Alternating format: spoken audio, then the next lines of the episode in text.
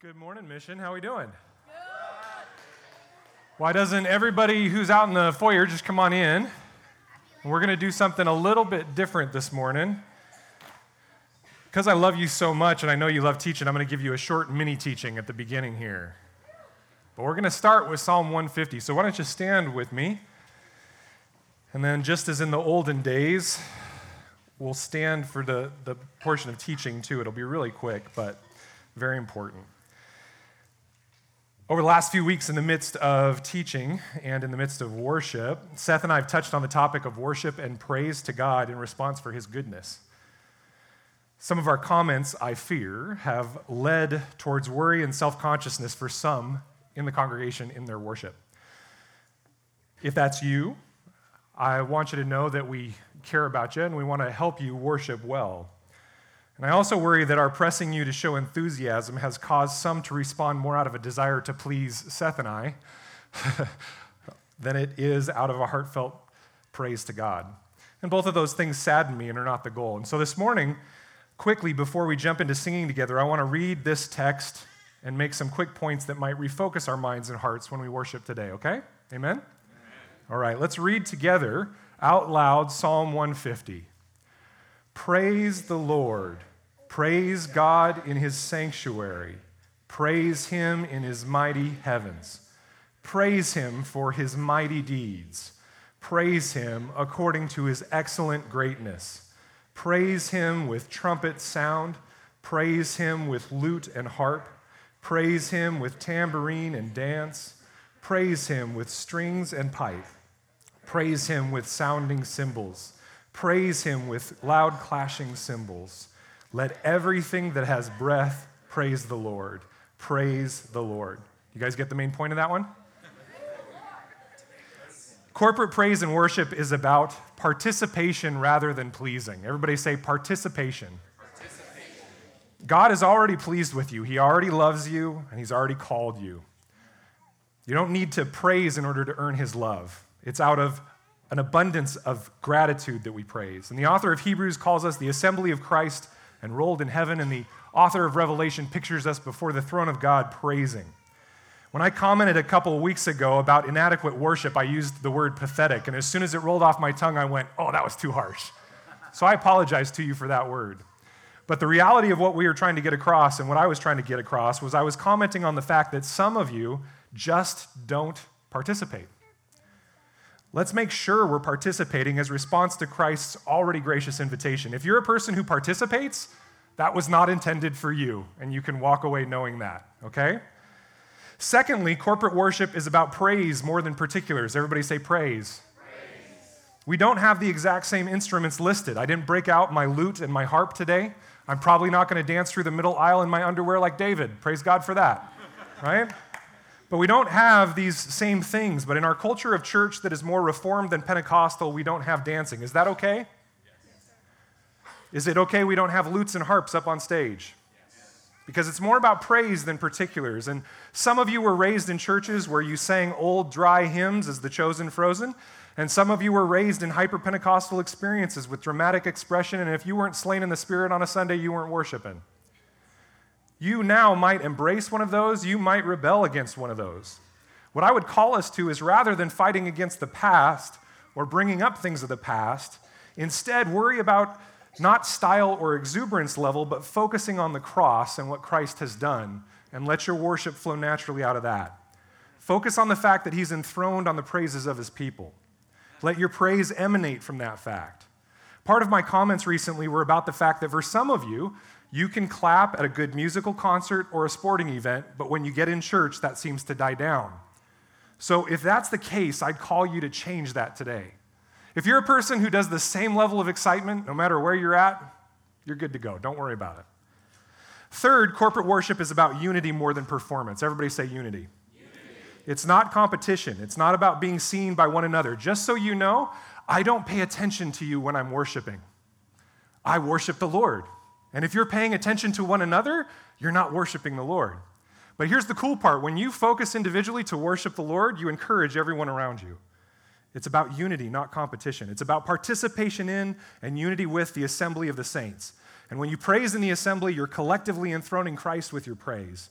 Those on the stage are not performing for us, they are leading us in unity. If there is clapping, we clap in unity. If we sing, we sing in unity. Don't worry about anyone else. Just ask yourself the question Am I participating in unity? Hopefully, that helps clear up any confusion on what we're asking of you when we encourage you to passionately praise the Lord. Some of you are going to shout amen, and some of you are going to be in more quiet, solemn prayer as you sing. But the reality is, is we all need to participate in unity and in praise. Amen? Amen. Why don't you have a seat? You can open up to Mark chapter 6, starting in verse 7 this morning. Well, a little under 19 years ago, I was graduating from college. Don't do the math. There was a buzz on campus that year because we found out that the commencement speaker was going to be none other than the President of the United States. Now, that year, it was the new president at the time, George Bush Jr. And it was early enough in his presidency that while there were some mild protests and a few people that turned their backs to him while he spoke, there was not a large uprising on campus. His speech was fine and filled with various political statements, encouragement, and motivation. I remember it being okay. I really don't remember much of it, though. But what I do remember was the level of security Law enforcement of all kinds surrounded the campus. Helicopters flew overhead. Heavy tactical vehicles were on the road. And within the Joyce Center, the location of the commencement, Secret Service officers in uniform and plainclothes officers were everywhere. There were snipers in the gangplanks above the arena keeping watch with laser sights. There were Secret Service agents on the stage posed as faculty. They were in the crowd posing as proud moms and dads, some of them even with cameras around their necks. This was back in the days with cameras around your necks. They were in the students section as graduates in full garb. And the only reason we could pick them out was because of their earpieces. This was back before everybody had their earbuds in. And so we knew that they were Secret Service. And they were continually scanning the audience in a way that showed that they weren't paying attention to what everyone else was looking at. What made it so memorable was this overwhelming sense and heaviness of authority. Speaking on stage was arguably the most powerful man in the world at the time, leader of the largest military force and nuclear arsenal on the planet. And his authority was passed down to every agent in the room so that at a moment's notice they could exercise their presidentially authorized authority, even in the case of the snipers taking a life. Each of these men and women could only exercise authority if it were within the mission to which they were appointed. Without that mission, without that presidentially appointed authority, there was no power and no authority for each of those individuals. The enormity of the whole effort was palpable. I'll tell you what, I have never moved slow, so slowly in my life when itching my nose wanting to make sure I didn't suddenly get picked off by a sniper. and then hours later, it was all gone. I don't know that I've ever experienced anything quite like that again. In our individualistic and narcissistic culture, there are not many contexts in which we understand this idea of deputizing someone into authority. In our culture, we've so built up the idea of the sovereignty of the self that most in our country believe we are authorities unto ourselves. We're on the border, quite honestly, of anarchy, and I don't think that's overstating it. And so it's difficult to understand power and authority being handed on to another. It's not our cultural context. This morning, though, we need to wrap our minds around this idea because this is exactly what was occurring in our text today. Jesus granting authority to his closest ambassadors so that they might spread the gospel of the kingdom beyond the limitations of Jesus' one earthly body and voice at the time. In so doing, they were responding to Jesus in a way completely contrary to the faithlessness that we read about last week in the city of Nazareth, or I should say, the village of Nazareth. They operated in faithlessness and rejection. There we saw the people of Jesus' own hometown reject him but here we're going to see the second response, not the first response of faithlessness and rejection, but the second response to Jesus' authority submission and commission. Submission and commission. Let's read that response now in Mark chapter 6, starting in verse 7. And he called the twelve and began to send them out two by two and gave them authority over the unclean spirits. He charged them to take nothing for their journey except a staff no bread, no bag, no money in their belts, but to wear sandals and not put on two tunics. And he said to them, Whenever you enter a house, stay there until you depart from there. And if any place will not receive you, and they will not listen to you, when you leave, shake off the dust that is on your feet as a testimony against them. So they went out and proclaimed that the people should repent. And they cast out many demons and anointed with oil many who were sick and healed them. To grasp the weightiness of Mark's concise narration of this response, we need to first understand some biblical context. Otherwise, this doesn't make a lot of sense to us. And that context this morning is this. You can write down the first point here. The meaning of life for every human is to image the kingdom, rule, and nature of God. The meaning of life for every human is to image the kingdom, rule, and nature of God. And because it's long, I'll read it one more time. The meaning of life for every human is to image the kingdom, rule, and nature of God. We have a young church, and many of us are going through midlife or mid midlife crises. I guess it's a new thing with those of us in our 20s. You go through a mid midlife crisis now. I think we're just people in crisis. The reality is, is we know the meaning of life as Christians. This is nothing new to those of you who have walked with us through a good deal of the biblical story already, but let's review again so that we can fully internalize this idea. If you've been with us a while, you recognize that I often go back to Genesis as a starting point. And the reason is, is because it gives us who we are, our identity. I hear often from people that I speak with about depression or anxiety that this idea has come up in their minds that life has no meaning. Uh, one gentleman who um, we did as a case study in, in class was a guy who basically said, I realized that all of life was picking up a rock, carrying it to the other end of the field, dropping it, getting up the next morning, picking up a rock, and going to the other end of the field. And one day I decided I was going to drop the rock and not pick it back up again. It's a man who committed suicide. That's the reality of what our culture thinks when they don't have any further purpose outside of themselves. Why would I keep picking up the rock? But the reality is is you are intended for far more than that. Your life is not just some monotonous accident that happened because of evolution. You are intended with a purpose and a mission. And we have to remember that. I think this is why the book by Pastor Rick Warren called The Purpose Driven Life flew off the shelves more than a decade ago. Everybody wants to know their purpose. And the saddest part is that we look to all the external things of life to fulfill that purpose. We look to our job, we look to our spouses, our children, our hobbies, our vacations, our sexuality. And in all those cases, we end up realizing that they don't fulfill us. All the while failing to realize that it is by our very existence and the reflection of our Creator that we are given meaning. Let me explain. The first place that we see this idea is in the Garden of Eden. Many of you can probably state these verses from memory by now, but let's take a look there at Genesis 1 26 through 28. Then God said, Let us make man in our image, after our likeness. What is your primary identity, brothers and sisters? Image bearers of God. It's your primary identity. That wasn't just for Adam and Eve, that is each and every one of you. And let them have dominion that's a kingdom word. That's a, authority word over the fish of the sea, over the birds of the heavens, and over the livestock, and over all the earth, and over every creeping thing that creeps on the earth. That is not just about hunting and fishing, guys. That is about having dominion because you are deputized in the image of God. So God created man in his own image. In the image of God, he created him, male and female, he created them. In our culture, it's very bad to talk about this. This is politically incorrect. Your genderedness is part of your identity because it was given by your Creator. If you feel as though your genderedness is not appropriate and you should switch, please, I beg of you, come talk to me. Because there's something deeper going on than just your genderedness or sexuality.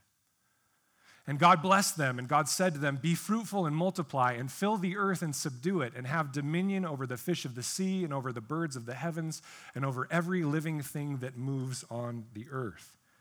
And then he says in Genesis 2:15, "The Lord God took the man and put him in the garden of Eden to work it and keep it." These verses clearly speak to what mankind was intended for.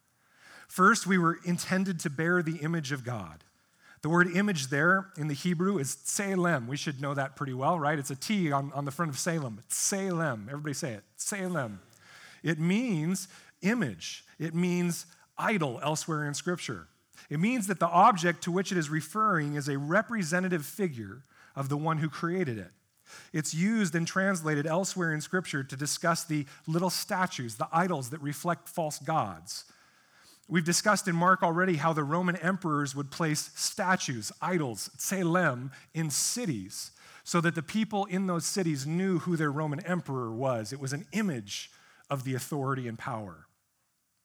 By humans bearing the tselem of God, we are proclaiming to all the created order including spiritual beings, including non believing humans, and including creation, that Yahweh is creator and king. Amen? Amen? Secondly, though, we were also to subdue and work or cultivate.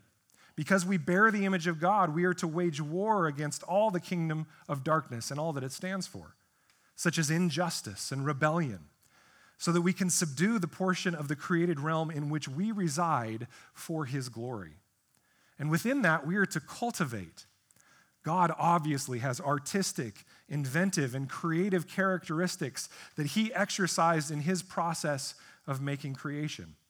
As we positively create, develop, work, and steward creation towards justice and righteousness, God is glorified and God is reflected. This was our purpose as mankind. In filling these roles, we would exercise the submitted power of the Creator as rulers over His creation, a kind of sub regents or sub rulers. But the story of the fall is that rather than fill the role God graciously gave us as His people, we instead chose to try and rebelliously seize His role of ruler and of lawgiver, and thus lost relationship with Him. Not because he threw us off, but because we removed ourselves from him, severing ourselves from his holiness.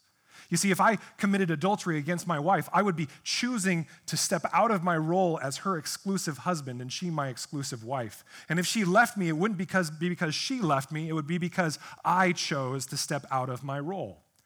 In original sin, we chose to step out of the role of created being subservient to the Creator. And when we did that, he didn't leave us and say, I hate you. He said, Okay, I guess I'm not your God anymore. And that's the fall. And because of that, we deserve just punishment, rebelling against the obvious authority of the Creator. But you guys know the story. God didn't give up on his plan of having mankind reflect his glorious rule, he kept going. And so in Genesis 12, he chose a man from the pagan worshippers named Abram, later Abraham and called him to be his own special people. And as the book of Genesis closes, his family is down in Egypt, surviving a famine of worldwide proportions. But then, as they cried out in slavery, in the Exodus, we join up with Abraham's offspring, now a large nation known as the Hebrews or Israel. The story of the Exodus is that God frees them from enslavement to the darkened king- kingdom run by pagan gods and the Pharaoh of Egypt. And this is what he says in Exodus 3 7 through 8. This is why the Exodus occurred. Read this and understand this was before the law, and notice the grace that the Old Testament God acts in. Then the Lord said, that word Lord there behind it has the name Yahweh, Yod He Vav He in the, in the Hebrew.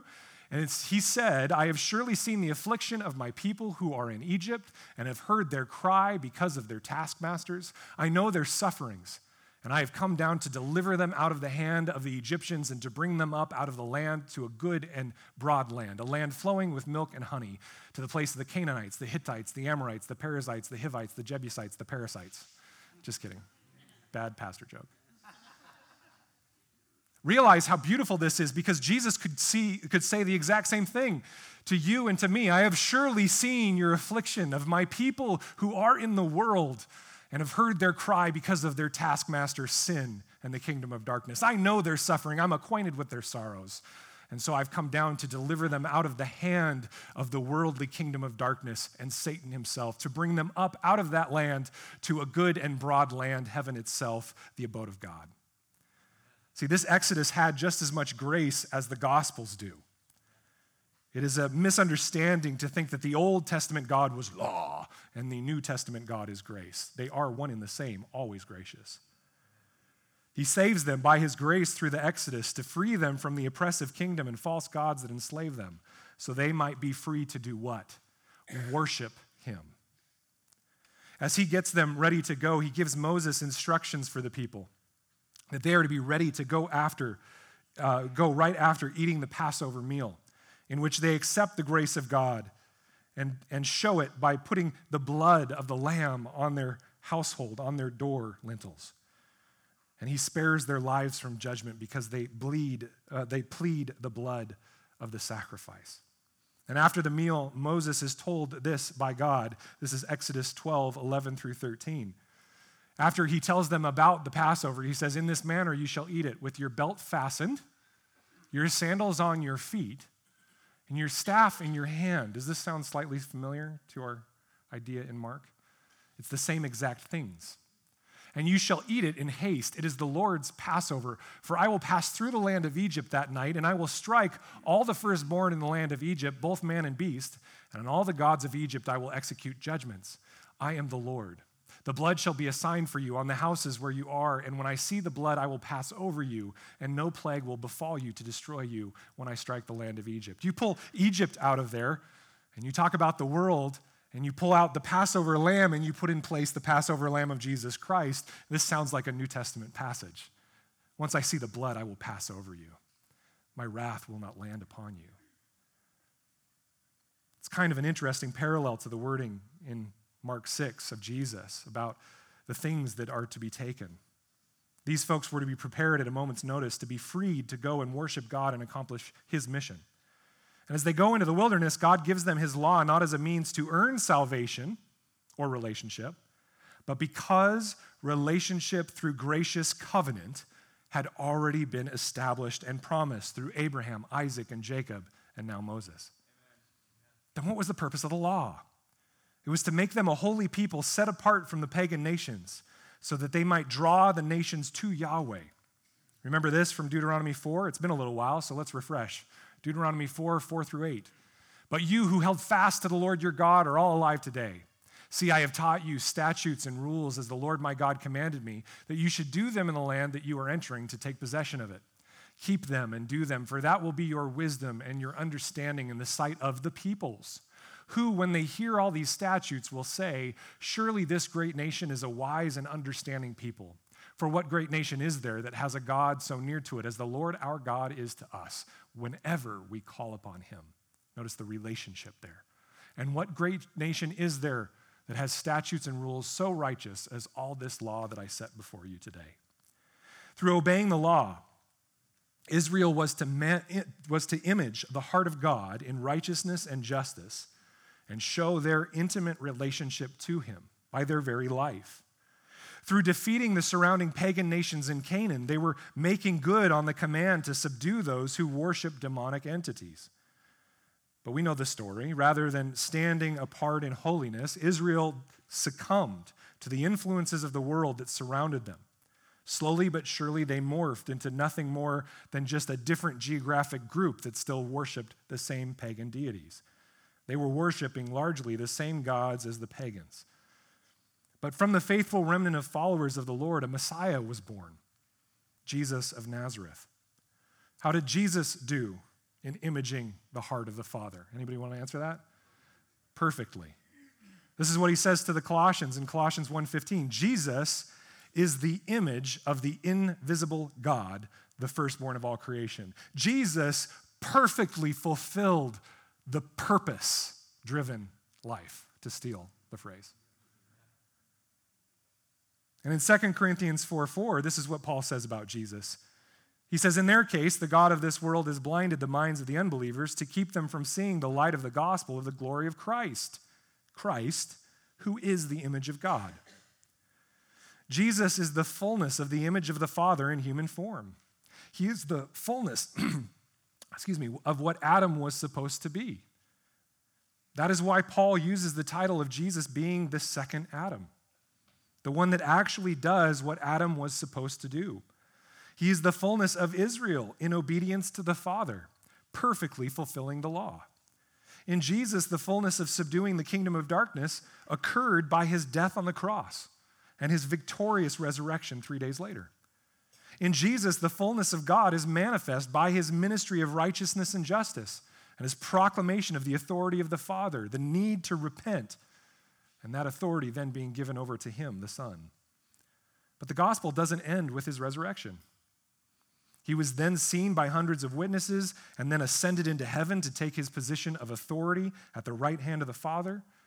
And from that position of authority, he poured out his Holy Spirit into his church, the new covenant people, the group of people that Paul calls the Israel of God in his letter to the church at Galatia.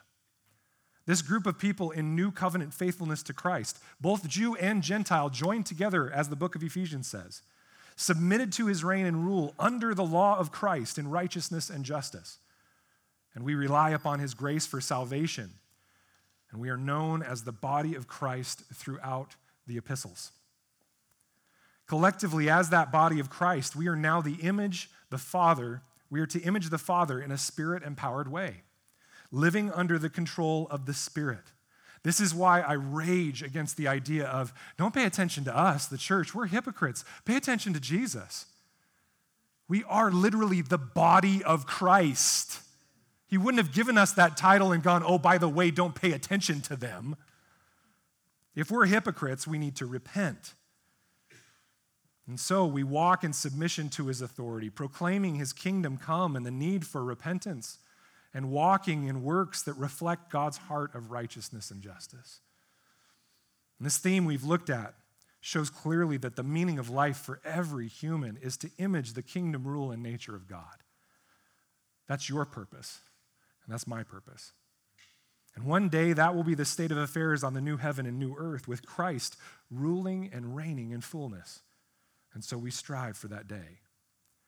In Mark 6, we see the same idea of God passing on his authority to his people. Remember, this is the start of the church. And so, what we're going to see is number two, you can write this down.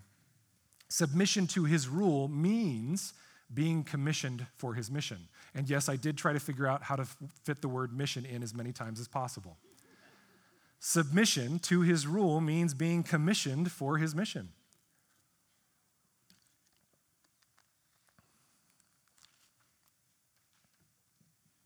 It is interesting that the word mission is in all those, isn't it? If you know language, that means that we need to pay attention to the mission.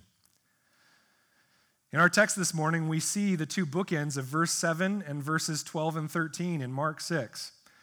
These three verses enclose the remaining verses and let us know that this section is focused on saying that Jesus has commissioned the 12 to act in his authority as they go forth to fulfill his mission.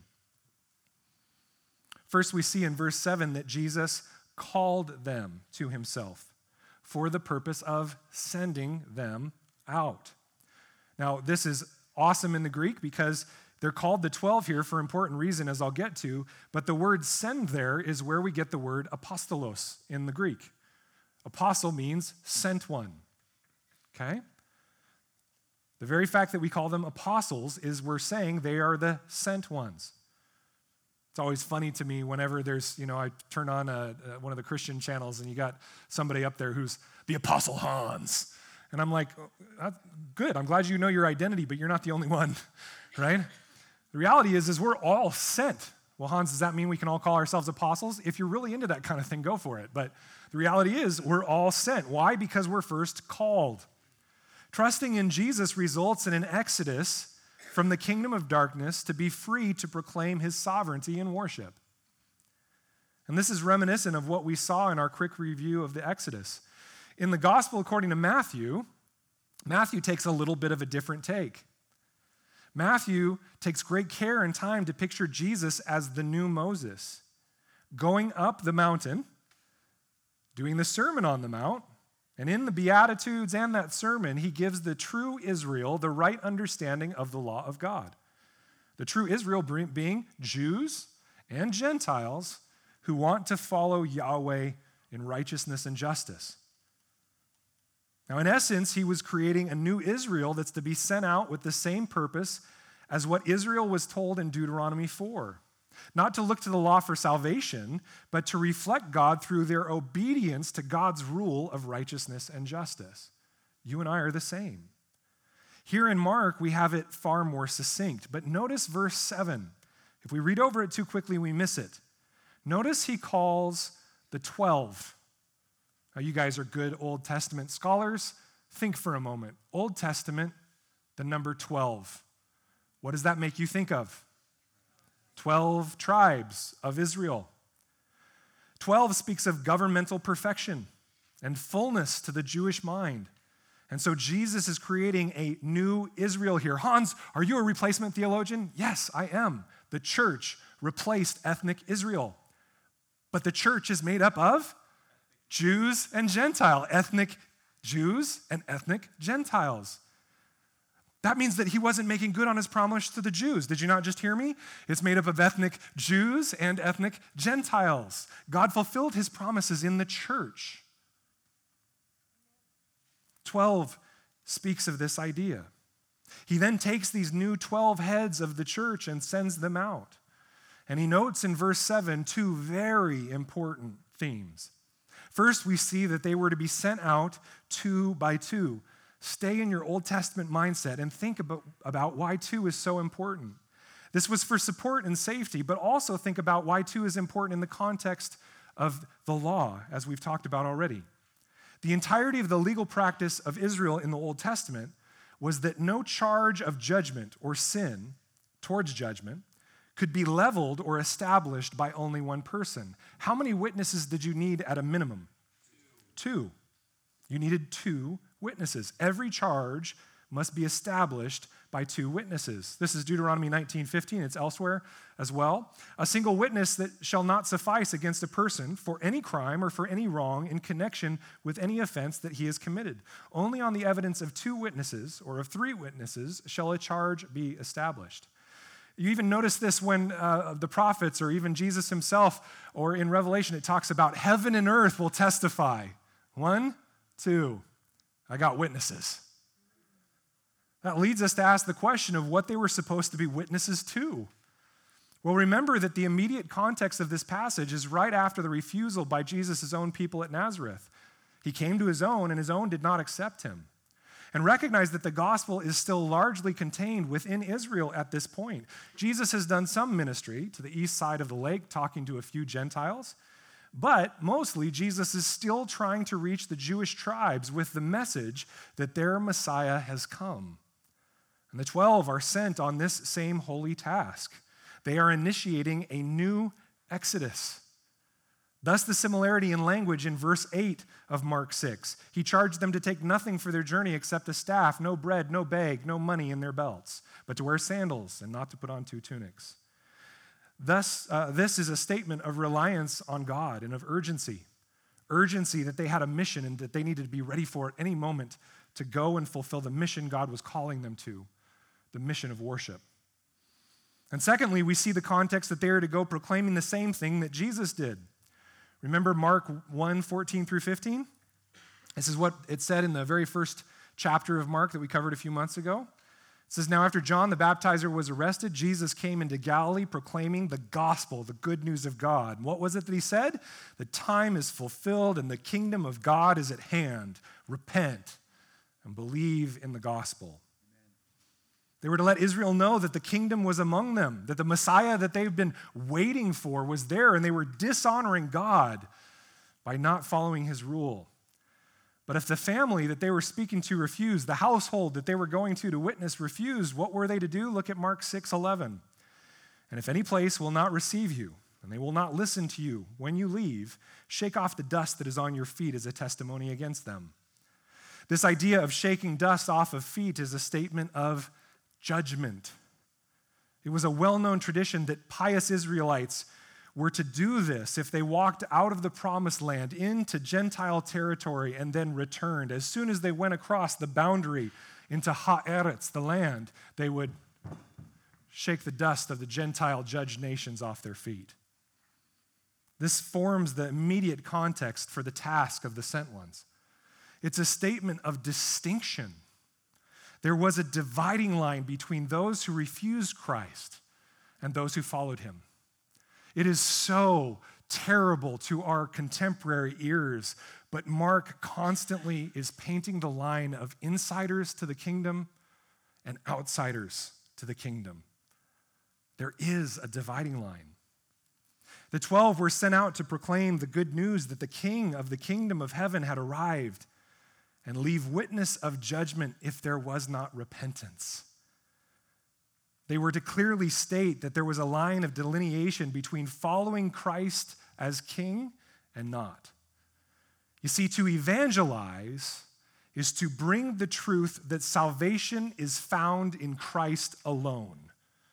And in his reign, we have one true king. And if we refuse that, true evangelization brings the fact that there will be judgment. It's fun to tell people God has a purpose and a plan for your life. Just try them out for 30 days. You'll see. I love that message. Super hard to add the second piece. If you are sitting here today and you refuse the gospel, recognize you are hardening your heart one more time. Turn and repent and believe the gospel truth that Jesus is king. You see, the reality of the biblical story is that all mankind already stands judged and condemned in sin. Each of us desire to be Lord of our own lives and live according to our own rule and self concern. This is why we talk all the time about humility and a willingness to listen to other people. If there's not humility there, your, your own ruler and the gospel has not taken root in your life. In that heart attitude, we have already been judged. What confirmed that once and for all is that Jesus stepped into our world and proclaimed his rightful place as Messiah and King by stating that the kingdom of God is amongst us. And mankind responded by crucifying him instead of glorifying him. We like to think of ourselves, I'm sure in 2020, or at least I do, I would have been one of the followers. But then I take a look at my past and I realize I would have been at the front of the crowd chanting, Crucify him, crucify him. We will not have this man reign over us. We're condemned already. This is what the gospel, according to John, speaks about in one of the most well known passages. Why don't you turn there with me to John chapter 3, starting in verse 16.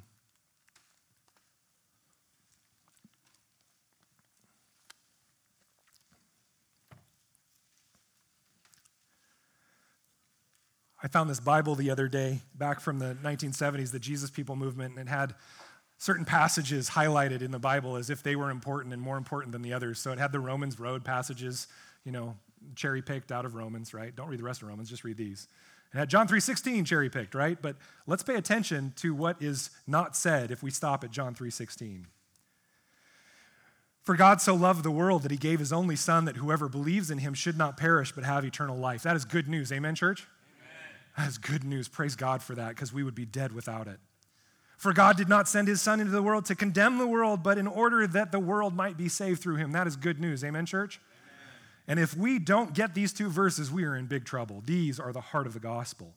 But notice also verse 18 Whoever believes in him is not condemned, but whoever does not believe is condemned already because he has not believed in the name of the only Son of God. And this is the judgment. The light has come into the world, and people loved the darkness rather than the light because their works were evil. For everyone who does wicked things hates the light and does not come to the light, lest his works should be exposed.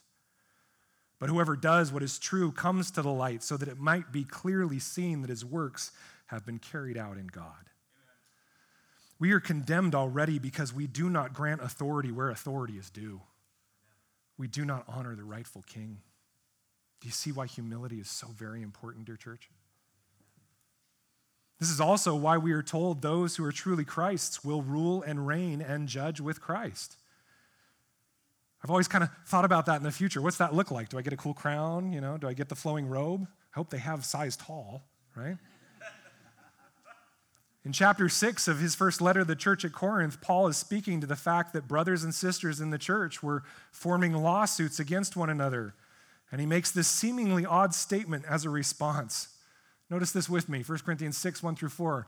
When one of you in the church has a grievance against one another, does he dare go to law before the unrighteous instead of the saints? Or do you not know that the saints will judge the world? Interesting. And if the world is to be judged by you, okay, that blows away the whole idea of Catholicism with saints. These guys were acting this terrible and they were still considered saints, okay? And if the world is to be judged by you, are you incompetent to try trivial cases? Do you not know that we are to judge angels?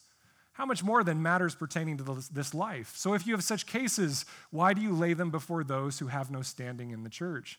Guys, this is all about church discipline, church authority, eldership, right? Okay, this is about authority in the church. But notice that in the midst of it, the immediate context is that the church is supposed to handle disputes within the house of God before it ever goes to civil lawsuits. But what stands out in the context of what we are discussing is the idea that believers, meaning you and me, will participate in Judgment Day. You think the idea of bringing church discipline against a brother or sister in sin is scary? Talk about this. You're literally going to judge Satan himself, you're going to judge the angels. We will be the ones to stand in judgment with Christ. How will we do that? Because we will be witnesses to the refusal of those entities to bow the knee to Christ. Jesus is the lawgiver and judge, but just as the two witnesses going out to proclaim the gospel throughout the world will act as witnesses against whoever refuses them in Mark 6, and they'll show that by knocking the dust off their feet, you and I will act as witnesses at the final judgment. The knocking off the dust of the feet was just a simple reminder of, hey, I don't want to do this, but recognize your refusal is that you're going to get judged. When we realize that this is the commission and command of God to go throughout the world, making clear distinction of who is Christ's and who is not, it brings a new weight to our call to evangelize, does it not? And notice the difference, please, please, Christians, that this is not judgmentalism where you go on Facebook and plaster people who are not believers for being non believers. The other day, I heard about somebody who's sending out all these letters and writing Facebook posts about how true Christians should get off of Netflix because they have a show on there about a gay Jesus. Guys, I'm shocked it's taken this long for the world to produce that. It's not shocking it's on Netflix. Here's an idea don't watch it. But don't get in this boycott somebody who's non believers. You'd literally have to step out of the world, Paul says in 1 Corinthians 5. You want to rage against non believers? Stop buying your Starbucks and going to Winco and going to Wilco and going to Walmart and go. Literally. I think there's like two families in our church that literally do this live off the land. Hans, is that a command for a good Christian? No, I go to Wilco. I just don't buy stuff that's demonic. I go to Winco. I go to Walmart. Walmart. I just don't watch that show on Netflix. See, we can stand in judgment of the world, but Paul says, guys, that's not your job. Everybody turn to 1 Corinthians 5.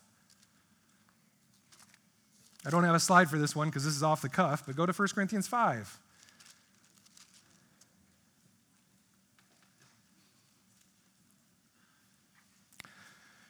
Look at verse 9. 1 Corinthians 5 9, he says, I wrote to you in my letter not to associate with sexually immoral people, not at all meaning the sexually immoral of this world, or the greedy and swindlers or idolaters, since then you would need to go out of the world. But now I am writing to you not to associate with anyone who bears the name of brother or sister if they are guilty of sexual immorality or greed, or as an idolater, reviler, drunkard, or swindler, swindler, not even to eat with such a one. For what have I to do with judging outsiders? Wait a minute, Paul, that's what the church is great at. Just read our Facebook posts. For what have I to do with judging outsiders? Is it not those inside the church whom you are to judge? God judges those outside. So you purge the evil person from among you. Our job is to keep distinction, to be a people set apart. That's why we take church discipline and membership so seriously, because there's a dividing line. Hans, that's so mean to have a dividing line. That's not me, guys, that's Jesus. There's a dividing line. when we realize that this is the commission and command of God to go out throughout the world making clear distinction of who is Christ and who is not, it brings that new weight to our call to evangelize. It speaks to the fact that we are not just bringing good news for some future time, we are bringing that, but we are proclaiming the fact that the kingdom of God exists now with Christ as its head. It's been inaugurated and is yet not fully here. And to not accept that now is to continue in judgment as an outsider to that kingdom. We who are His, true Christians that are citizens of the kingdom of God, are those who are part of this renewed Israel, sent out to act on behalf of God to take part in the final Exodus proclaiming the truth of the kingdom come to those that need to repent, reflecting the kingdom rule and nature of God in all we do. And if that gospel is refused, we shake the dust off our feet in testimony that they have refused to submit to Christ. It's amazing to me how quickly Jesus says, Say the gospel. If they don't refuse, don't waste your, or if they refuse, don't waste your time, move on. It's very contrary to a lot of how we teach evangelism today.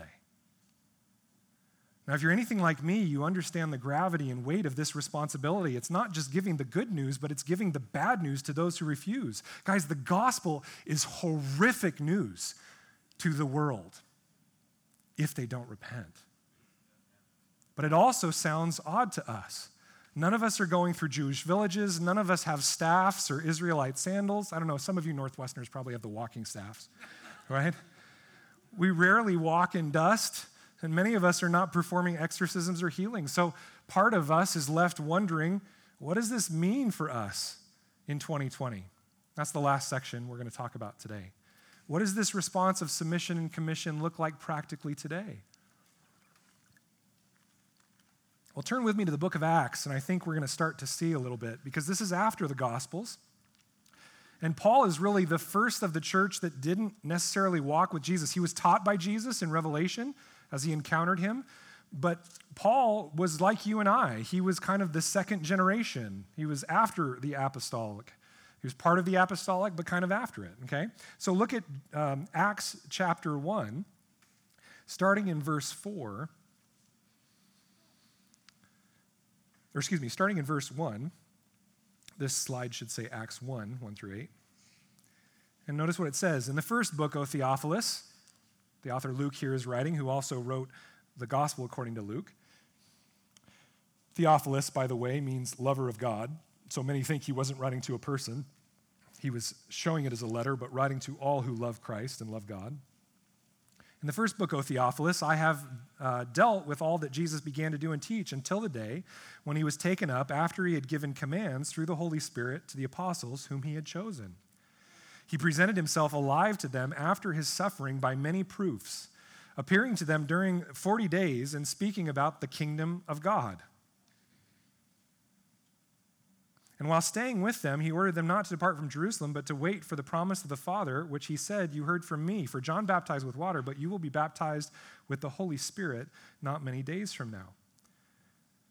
Now, you'll notice in your Bibles, many of your Bibles, it's entitled The Acts of the Apostles. This is the book of the continuation of the work of Jesus by the Holy Spirit placed in his deputized apostles, his ambassadors, those designated and appointed to continue his work.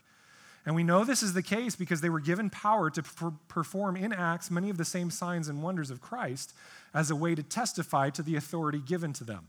Now we know that that goes away slowly but surely because Paul himself in later letters isn't using his power to heal. He's saying, hey, please pray for our brother who's sick and we're worried about him. If he had the power to heal still, he would have just healed him. And so I'm a person who believes that certain gifts of the Spirit ceased at a certain point. you can disagree with me, that's totally okay. It's a secondary issue. But also, right here, it says in verses 1 through 3 that he chose the apostles and gave them the message of what? The kingdom of God. They were to go and preach the kingdom of God. Guys, please notice with me that verse 3 does not say, take a message where if you pray a prayer, you get to go to heaven when you die. That is not the gospel. And churches who proclaim it to be the gospel, they're giving you a piece of the gospel, but not all of it. The kingdom of God is the gospel. What was it that they were to do? They were to receive the promised Holy Spirit for the purpose of what? To go be witnesses.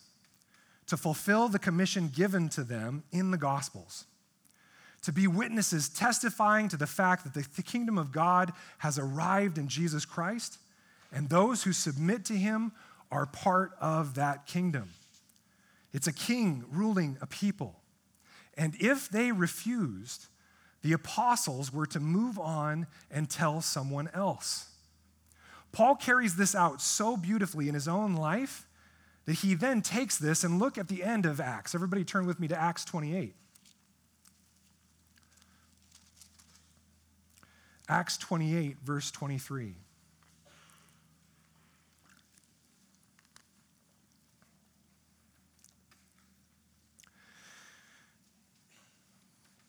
Paul was under house arrest in Rome, and so, as he did in any new city he attended, he goes to the Jews to give them the gospel news that their Messiah was enthroned in Jesus. So they come to him and take a look there in verse 23, what Samantha read to us earlier. When they had appointed a day for him, they came to him at his lodging in greater numbers. From morning till evening, he expounded to them, testifying to the kingdom of God and trying to convince them about Jesus, both from the law of Moses and from the prophets. And some were convinced by what he said, but others disbelieved. And disagreeing among themselves, they departed after Paul had made one statement. The Holy Spirit was right in saying to your fathers through Isaiah the prophet. Think about how this must have come off. He's sitting in a group of Jewish men and he says, The Holy Spirit was right in saying this about you. Talk about offensive. Verse 26 Go to this people and say, You will indeed hear, but never understand and you will indeed see but never perceive. For this people's heart has grown dull, and with their ears they can barely hear, and their eyes they have closed, lest they should see with their eyes and hear with their ears and understand with their heart and turn, and I would heal them. Therefore, let it be known to you that this salvation of God has been sent to the Gentiles. They will listen. He lived there two whole years at his own expense and welcomed all who came to him, proclaiming the kingdom of God and teaching about the Lord Jesus Christ with all boldness and without hindrance. Notice with me, everybody say it out loud. What is he proclaiming? Everybody look at it. Look at it in your Bibles. You read the words there. I'm not making this up. Read the words out loud. What is he proclaiming? The kingdom of God. The kingdom of God. As he lived there two more years, he gave the gospel to any who would listen. And the good news that he gave was the kingdom of God, a king ruling a people. And teaching about the Lord, Yahweh become flesh in the man Jesus Christ, who's the anointed Messiah spoken of in the Old Testament, who died for your sins and for mine so that we could be welcomed into that kingdom as citizens of heaven. Without his death and resurrection, we are outsiders to the kingdom. By his death and resurrection, we are welcomed in the new Exodus. Dear church, have you accepted this truth? If you're an individual sitting here today and you haven't accepted that truth, then today is the day. If you've never professed that you want Jesus as Lord of your life, our elders would love to pray with you in the back to do just that. Church, make use of your elders. They're back there to pray with you. You don't have to have this massive world ending thing to go pray about. Go pray with them. They want to pray with you.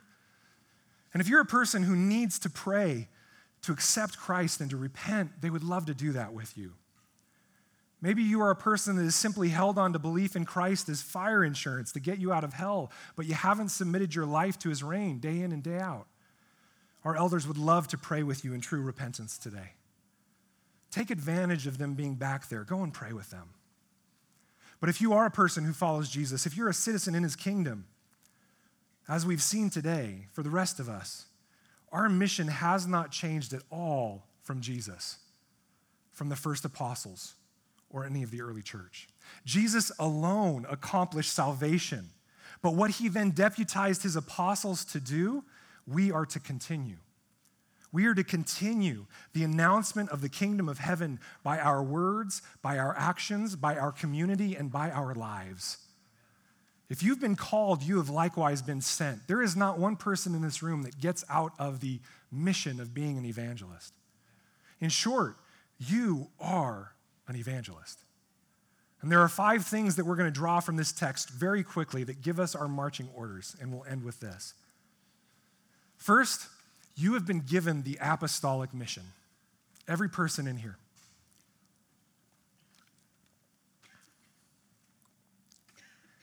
In the cross and resurrection, the work of salvation is finished. It's done. You don't need to earn it, you don't need to do work for it. And at the same time, in proclaiming the kingdom of God, that work continues. It is not finished. But Hans, I thought Jesus said it is finished. It was. Salvation was finished on the cross. That's why we're saved by grace through faith, not any works. But then we need to go work because of it. By the authority of Christ, you have been given a mission in life to proclaim the kingdom of God. You might do it as a stay at home mom, talking to your children. You might do it just as a neighbor to one of your neighbors who you've known for a great time. You might do it as a contractor on the job, as a cubicle worker in between working on your computer. You might do it as a nurse as you care for your patients. You might do it as a landscaper as you speak with your clients. But your mission is to proclaim the kingdom of God. This week, I challenge each of us, okay, this is application point. I challenge each of us to come up with a mission statement for your life. What is your mission in life? I guarantee most of you will sit down and not have any clue what to write. But I've given you your mission today. How do you use your current circumstances in life to preach and proclaim the kingdom of God? Jesus died, resurrected, and enthroned. What's your mission in life? Secondly, as evangelists, you recognize the urgency of the message. You are inviting men and women to participate in the second and greatest exodus, to experience true freedom in Christ and freedom from the kingdom of darkness.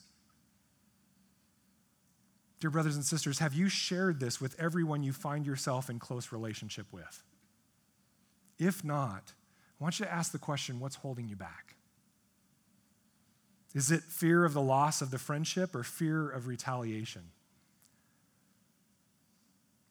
It's a hard thing to think about taking the gospel truth to someone and them refusing it. But that, that shows that you honor God more than you honor yourself. This week, I want to challenge you to take those fears to the Lord and pray for empowerment to state clearly where your allegiance lies. Third, because you're evangelists, you walk in distinction from the world.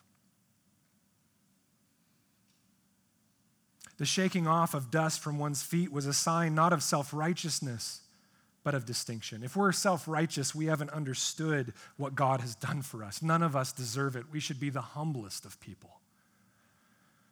But it's a sign of distinction.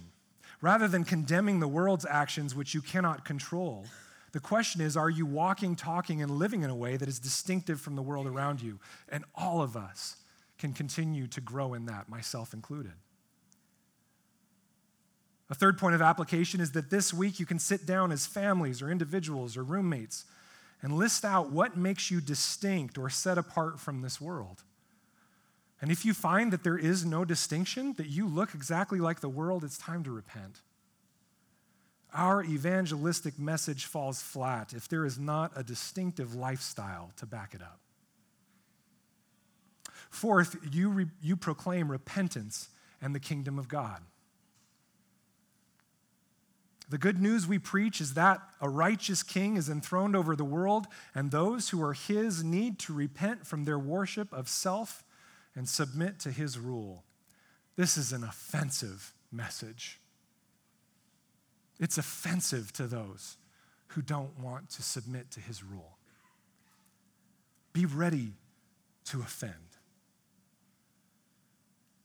By his sacrifice and forgiveness, we can repent, though, because of His work and His pouring out of His Spirit. This is a possibility for all who desire it.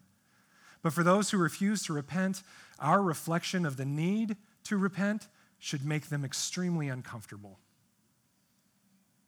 I love how Paul echoes this in 2 Corinthians 2 14 through 17. He says this But thanks be to God who in Christ always leads us in triumphal procession. Sounds like kingdom language there, doesn't it? And through us spreads the fragrance of the knowledge of Him everywhere. For we are the aroma of Christ to God among those who are being saved. Notice, and among those who are perishing, we are also the aroma of God. To one, a fragrance from death to death. That's for those that are perishing. That's kind of stinky, isn't it? It's offensive to the nose. Death to death. To the other is fragrance from life to life.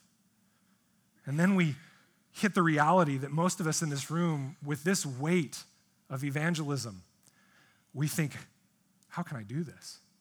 Paul asks the question Who is sufficient for these things? For we are not, like so many, so many peddlers of God's word, but as men of sincerity, as commissioned by God. In the sight of God, we speak in Christ. If you have been called, you have been sent. If you have been sent, you've been empowered by the very spirit and commission of Christ to go and do his work. Brothers and sisters, meditate on this scripture this week and ask yourself the question Are these my marching orders?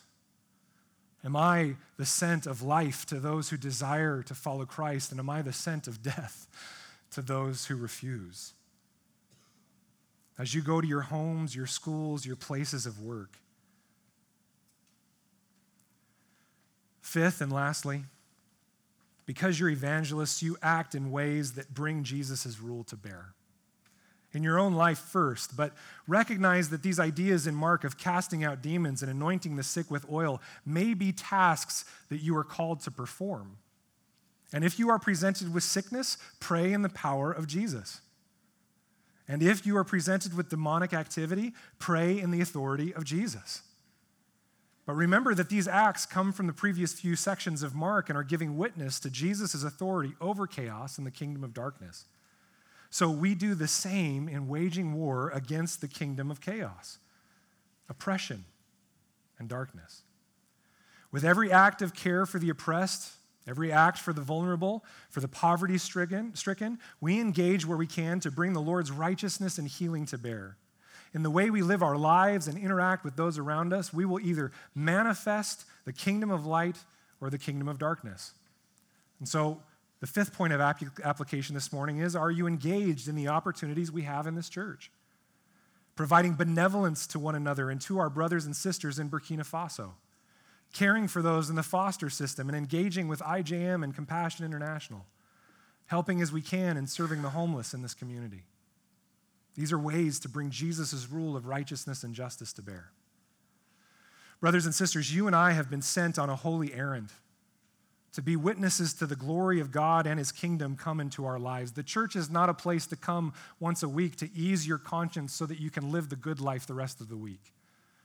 The church is the gathering place of the saints sent out on a holy mission, missionally, to go out to spread the gospel. To some, it will be water to a thirsty soul as they accept what we are proclaiming as good news. To others, it will be the stench of death, refused in ultimate rebellion against God's rule. Regardless of where we go, though, we will be fulfilling God's commission to be his witnesses to the ends of the earth.